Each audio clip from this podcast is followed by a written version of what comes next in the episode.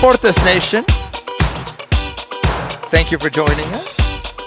Deportes y más. Sports and more.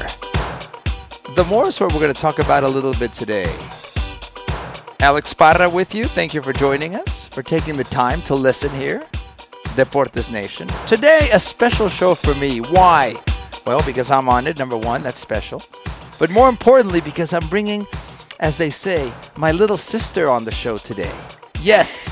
First time that I get to officially to introduce, to present my lovely younger sister. My only sister, to be accurate. The lovely, the talented Grace Parra. Gracie, welcome to the lovely, show. Lovely, talented. How are and, you? And the best sister alive. Um, thank you for that wonderful introduction. There's a few more qualifying um, adjectives I think that you could give me, but that's fine. Um, I am so good. I'm very excited to be talking to you today. Hello. Ah, well, it's it's a new thing we're trying, and after after all the years of knowing each other, it's the first time we've actually hit the air together. If you think about it, Gracie. That's true. That's true. And I have um, really bad acid reflux today. So if you oh, hear me yeah. like, yeah. I know it's terrible. I've even like, I stopped drinking several weeks ago and I feel great about it, but I still think I'm eating like shit. So, oh, right. Can I say that? Uh, I don't apparently know. Eating, you like... can. No, we won't beep it out. It's okay. It's okay. the, the censors, the censors won't care. Um, to give okay, you good. all that are listening a little background, Gracie um, was born when I was a senior in high school, just to let you know mm-hmm. how much of an old man I am. But she has been a blessing to our family. And in a way, generationally, Gracie, you and I are, in a way, worlds apart. Out of our yeah. family, you're the only one born in the U S. I was born in Mexico. You've grown mm-hmm. up here your entire life. But as, mm-hmm. as, as different as that may be generationally, we're st- still very similar in, in, of course, the way we were raised, our parents, Mexican immigrants, our experience mm-hmm. here in the United States. And we mm-hmm. know, Gracie, that the, the, the immigrant... Um, experience in this country continues to evolve and change. And even though we're going, I'll say this, through difficult times, it is our time, Gracie. I think it's time for Latinos to, to, to stand up for everything we've done in the past and what's coming for us in the future. Does that make sense? Uh, oh, yeah, completely. I mean, I, I think it's interesting uh, that you speak of the kind of generational difference between the two of us. I agree, but I also believe that there are more similarities than there are differences, for sure. And a lot of that is because my parents, even, and by the way, I always refer to them as my parents. They're not like mine. They're yes. our parents. In this case, yes. In this case, they are our. They are our. Um, our parents really did raise us relatively similarly, I think. I yes, might be wrong I dressed, about that. I dressed just like you did in little girls' clothing most of my life. Maybe exactly. that explains still something. Do. You still wear the pink ribbons. I'm not sure why I gave that up twenty years ago, but glad you still have we those. We won't talk about that on the show. um, but yeah, I, I think that um, I, I don't ever feel like worlds apart from you, ever, ever, ever. I think the only difference is that like we live in different states now. I live in California. Yeah. I live in Los Angeles specifically, which is a very hyper, almost annoyingly liberal uh, city. Absolutely. Um, I, and, and I say that it's annoying, not because liberalism is annoying, because obviously this is my school of thought and it's something that I believe in very wholeheartedly, but annoying in that it can be a bit of a bubble. And that's what I find um, you know, frustrating as somebody who's very intellectually curious in all sides of the political uh, debate. So, um, yeah, but other than that, and other than the fact that you have three kids and I can barely take care of a plant, um, I think that we're pretty, pretty similar. Well, some would argue I can't take care of one or two of my kids either, but that, that's a whole other story for another show. uh, um, the, the, the, the point, or one of the points, Gracie, is that as different as we may be, we're very similar. And I think this is symptomatic of Latinos in general in the United States. We share the mm-hmm. same values of family. We share the same mm-hmm. values of really conservative in what sense? In the sense that we, we, we're here to help each other. We're here to help mm-hmm. others. And we're not mm-hmm. selfish about it. That That's a value yeah. that transcends, I think, political party. And it's funny how we, as Latinos, haven't really talked about that. It's, well, no, traditionally I'm this or I've been that. Um, I think we're diverse, but at the same time, the root values that we have, family, helping mm-hmm. each other, education, wanting to improve ourselves, that transcends labels. Yeah, I, I don't disagree with that. And I think what's what's um, a qualifier here is that a lot of those values that you just mentioned are sort of attributed to Latinos and to Latino identity. But the reality is they're a lot more universal than that. Sure. I mean, it might be more attributable to the immigrant experience and to those of us who are children of immigrants, because I've noticed that that's a similarity that I find with my Vietnamese friends and with my Chinese American friends and with my Indian friends and African American friends, friends who uh, are also the children of immigrants. Um, you know, especially things like family and things like an affiliation with, with religion, even if it's something that's abandoned later in life. Um, and those aren't necessarily attributable to those of my gringo friends who were born and raised here um, as as as well as their parents. So I say that because I think there's a lot more universality in issues that that we might find relevant to us as Latinos, um, which might be something for us to talk about too. Sure. Like I, I don't know what these so-called Latino issues are. I know what people try to tell me Latino issues are, which is immigration, and that's pretty much it. DACA, sure. Um, you know, the caravans for sure. Do I care about these things? Of course. Do you? I'm sure. Of course you do. You're an empathetic person. But, but sometimes I feel like, um, regardless of which generation we're in, we are sort of pigeonholed into talking about a few talking points that others have determined Latinos need to talk about, rather Absolutely. Than us determining for ourselves what's kind of applicable to our well, own um, lives. And, and look, I expect this to be a series of discussions and, and conversations about this, Gracie, because there's so much there. Number one, you're right. Mm-hmm. There is a bubble effect in the coast. I live in Houston presently in Texas, where it's slightly different, but but but but we at times in the middle of the country, if you will, feel like, yes, the media, those people mm-hmm. on the coast, east or west, don't have mm-hmm. and are not in touch with the rest of us. And that's something yeah. that actually has propelled and propelled Trump to the presidency. But they're not right. the majority. And and that's where the disconnect is. One of right. the disconnects is. So we, we've got to talk about, yes, that that us as as as Americans, period. You, you talked about your blank friends or your blank friends or your other type uh, hyphen friends. We should all just be Americans. Is it too much to ask that to begin with? There's nothing being with with with with deny. We cannot deny our roots. We cannot deny where we come from and be being proud of that. Um, but is that too much? Are we not ready for that as a country yet? Well, yeah, that's that's I think the the, the distinction there. It's it, are we ready to be a nation without identity? No, absolutely not. Should we be? I don't think so, because while I agree that it would be wonderful to be colorblind and to live in a post-racial world, we're not there yet at no. all. At, at all. I mean, no indication. In fact, if anything, we've regressed, I think, dramatically in the last few years. And yes, a lot of that is attributed, attributable to the administration that's currently in office. But you, you also touched on something that I think we agree on, but the point, the the extent of which I think is is is undetermined, which is pride in our background, pride in our race, races, pride in our ethnicities, pride in, in the uh, heritage that brought us to where we are today. I think the difficult thing is, how do you attempt to live in a society that doesn't see race without denying some pride in the ethnicity and race that you were given upon birth? Yes. yes. Does that make sense? It that, does. Like, in other words, for for me, I am so proud of being Latino. Interestingly, I wasn't. I like you mentioned, I'm not even. I wasn't even born in, in Mexico, and it's you're, something you're, that I've well, really grown the, into. The, the dirty little secret is you're not even my sister, but we'll we'll explore that in episode three. Exactly. Exactly. I'm sure Mary and Ralph will have a lot to say about that. Um, but hey, they raised me anyway, so thanks for you're that. You're actually Greek, um, but that's a whole other story. I'm actually Greek. I will. You know what? I did for the first few years of my life, especially in like elementary school, when I went to a predominantly white elementary school, right. tried to pass myself off as Italian because it wasn't oh. cool to be Mexican. Sure. That has changed dramatically. I have become so um, so Mexican, Mexican, you can't American. Even stand. Tacos for breakfast, lunch, and dinner. Exactly, exactly, exactly. I just wear I just wear the sombrero constantly. But but check it's this out. Okay, convenient. what what you and I just said is a joke. If a Anglo person said that, would they be considered racist, Gracie? Is that where we are? Um, I think so. Yeah, I think that they would be racist. But that's sure. a joke. I'm not offended by that. Are you? Well, here's the thing. Context, I hate to say this, and this is going to be controversial, but context means a lot. The Absolutely. Reality is, if one of if your white wife said that joke to you, it's not a big deal. You know her. You know she's not racist. I, you know I know most of my white wives. Yes.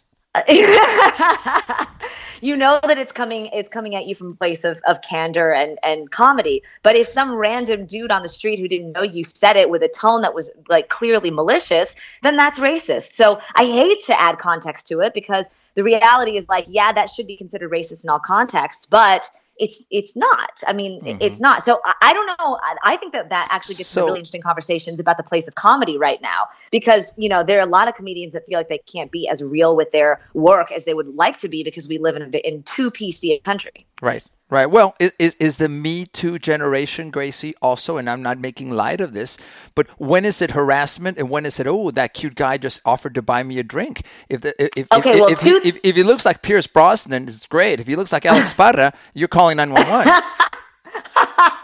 Okay, well, two things. First of all, one of one of is very relevant because I was corrected on this earlier today, ah. um, and not corrected, but but uh, educated. The point was made that I referred to us living in the quote unquote Me Too uh, era earlier as well. Yeah. And uh, a T V exec was like, you know, why don't we refer to it as the hashtag Time's Up movement, not the Me Too movement? Because even though those two are intertwined, there is actually a distinction. When you consider Me Too, Me Too connotes assault victims and harassment victims who are standing up for themselves after having been victimized. The Time's Up movement is a slightly more uh, broader and in, in some contexts more positive mm-hmm. um, uh, connotation for the same uh, the same movement. Time's Up meaning, of course, that time, time is up on the patriarchy.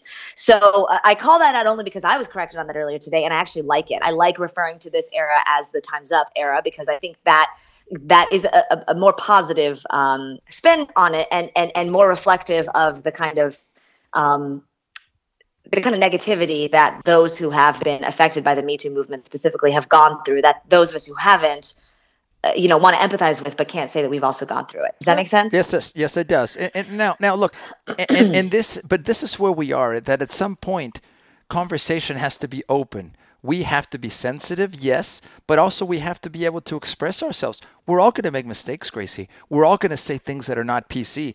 Trust me, in, in my broadcasting career, by the way, mainly in, in Spanish language, the approach to something is so different than we would in English that, yeah, if you probably dug up some Alex Parra calls of the N B A from ten years ago, you might be mm-hmm. offended by every other word I said and the way I said it.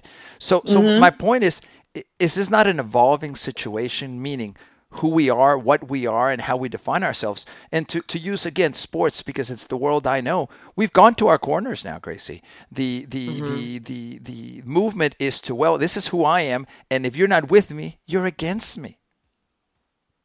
Okay, well, there's lots of, there's a lot to unpack there. The, there sure uh, is. The, a big the, belief. The... the, fir- the, first, the first thing I think is... Um, Uh, we look, the good news is that we're evolving. The good news is that we're having these conversations. The good news is that we're all, I think, hopefully watching what we're saying a little bit more. Uh-huh. We can't we can't erase what happened in the past for any of us by any means, but we can take some accountability for what happens in the future. Sure. And also, I think we can take accountability for what happened in the past as well. So that is that is to say that you're you know you you might a, a admit that there are certain things that you said on air you know a decade ago that seemed fine then that you'd look back on right now and be like, this is insane, why did I say that? I would agree, I did the same thing. You know, I'm sure I'm sure there are tweets out there that I've tweeted that would make me look horrific now, which were never intended to be malicious. But I think what's important is that going forward we have a protocol that is as inclusive and as Um, considerate as possible and as aware as possible, and not, that we're not trying to regress back to a place of let's just say anything because rhetoric doesn't matter and I want to exercise my First Amendment rights, because the reality is that that is is that turns into maliciousness. What you did, you know, what you might have said or what I might have tweeted ten years ago wasn't malicious. The intent was not malicious. Now going back and saying I'm going to say these these inflammatory things because I have a right to, that then the intent is is different now. And in a court of law, the intent would would there, thereby change what an outcome might be, what kind of judgment you might receive, because intent is everything. Yeah. yeah. So um so so yeah, I mean I I would I would start there with with um part of what you said, and then I forgot the rest because I blacked out. Yeah, well, no, you're you're you're intellectually not where I'm at uh, with these things, and, and you can't That's keep true. up. I am a woman, I, I understand. So... that. No, no, I didn't say that. I didn't say that. the the point See, is this. Joke. Yeah. That's oh. a joke that we can make okay. because First of all, I can I, you I know that you saying you don't mean it, and you know. Second, I guess I made the joke to myself. Well, and I also know you're not a woman, which is another big revelation for for chapter seven, seventy-three of this series. Um, that's true. That's true. Gracie, I think what we're finding in our conversation is what many families find. We may disagree at times politically, but really, when you mm-hmm. peel away the layers, we really feel the same way. We we want the best for our families. We want the best for our children. We want to be respected. We want to have opportunity. You tell me who doesn't want that. And and the point is, how how can we not get there? And why can't we get there sooner rather than later and going through all of the drama that's unfolding now in our country? Because because I think that while I agree with you that you and I have the same intent, I don't think that everybody does have the same intent. I really don't. I think, unfortunately, we're living in an era where this administration and this president specifically is opening the door for people to be really hateful towards each other. And that, I think, is as a strategy, as a con- voted him in. And as a conscious strategy, strategy, correct? Exactly, exactly. As a conscious strategy. So are we on the same page universally? No. Are you and I? Yes, totally. Yeah, for the Can most part. People from, can people from the conservative side and the liberal side be on the same page ideologically? I think absolutely. But the problem was when you have leadership that desires to keep uh, that desires to keep calmness far away from the conversation, that that wants to incite violence. I mean, I hate to I hate to bring this up, but you've heard about this the, the bombing suspect who who has now been taken under um, uh, under custody. Uh, custody earlier today. Yeah, I mean, you know, I don't know if you've seen the van. Hopefully, the listeners that, that are out there are are uh, aware of like the, the van that this guy was not just uh, driving around, but also living in, because apparently he'd been kicked out of his parents' house, which is something you and I can both relate. Uh, it happens to um, us constantly. constantly, but this, the the the the images that he uses are are all so negative and malicious. This guy was telegraphing what he was going to do before he did it. He literally, I'm looking at it right now, and he's got a picture of Hillary Clinton with a target over her face. Yeah. He telegraphed to us what he was going to do. And he said all this in the name of Trump, and all of this in the name of this administration, because Trump says things. I mean, he's like there. He's on record saying to his audiences, hey, if you beat that guy up, don't worry about it. I'll support you in a court of law. No, that- you know what? The problem is that we don't ruffle each other's fe- feathers often enough. That's that's inciting violence. And that is that transcends party to me. That that is just that is strictly malicious, and that's the kind of stuff that, understandably, my party, the Democratic Party, and liberals cannot get behind. No matter how much he might say that he's interested in, you know, in peace and equality amongst all parties and all people, he's not. And, and look, the, the, the calls for violence, Grace, I think exist on both extremes, and and I'm not going to defend one or the other. It's it, you cannot defend that kind of, of rhetoric, period. There's no justification. There's no place. I, I think where we are apart, not you and I, we as a country, is that we're entrenched in those positions, and we are all looking for whatever is next in order to continue to justify that. I think we need to, as they say in, in, in Spanish, take it... Uh, tomar un asiento, encuerarnos, not literally get naked, but be honest yeah. with each other and, and, and, and, and, and fix it versus, hey, this just serves to justify this and that. The the, the, the, the Trump administration, they're entrenched in their belief that the, the, the president's words have no, absolutely no uh, uh, influence on acts like we're seeing with the bombing, which is outrageous. Of course they do. Everything he says. Mm-hmm. Everything he says mm-hmm. has an effect on it. Uh, but we cannot leap to say that he is the one to blame for whatever this investigation, by the way, which is still unfolding, Gracie. We don't know who this mm-hmm. man is, who was behind him, et cetera. But we, we all reach our conclusions prior to even seeing the evidence at times, which can be dangerous. We cannot get ahead ta- of ourselves. At, here's the thing. At, here's the thing. At times, yes. In this case, absolutely not. The evidence is all there, and it's all that we need. And and I I hate to say this, but you said that that there that there's violence being incited on both sides. But Alex, I don't I don't I don't agree with that. I Maxine, do Maxine Waters. Maxine Waters. I don't think that she's inciting physical violence. No, I actually just, just saw her a few nights ago. No, I mean, I, I, I don't it, you, think that she's inciting it, this kind of violence. You see it as what? As as First Amendment and, and, and, and, and demonstrating disenchantment. She's not telling people to go out there and, and fight each other physically. That is, is. That, That's the I have not. You're right. I'm not quoting her as saying that. You're right. The president has said that in many times he it's okay to body slam reporters, correct? Exactly. Exactly. That that if you body slam a reporter, you're you're one of his dudes. He likes that. That's I mean, it's just there's a direct correlation between that kind of rhetoric and between this this bombing suspect. I hate to say that, but he is giving license to, to people who are probably mentally challenged, mentally ill, going through, you know, their own mental health issues. Um, he's I think he is he is he is welcoming them to allowing them to justify hateful and violent actions. And that is completely uncalled for. That's the point at which I have to put my foot down and say, yeah, okay, I mean, I'll do whatever I, I can to make sure that this guy doesn't continue having a platform and that people who support him don't continue having a platform, because I fear for my safety. I mean, I'll give you an anecdote. I was at Politicon, which is this big political convention, this past weekend, and it's something that I've really enjoyed doing for the past several years, and one that I, I would very much like to continue doing as well as a host and as a moderator. And Alex, this was the first time that the panels that I that I that I was in had uh, an audience that was so riled up that they they tried to storm the stage. We had wow. people that had to be kicked out of these rooms, women specifically, who had to be kicked out by by security guards out of a room because they were so upset and so riled up, because that is the kind of tenor of this of this country right now.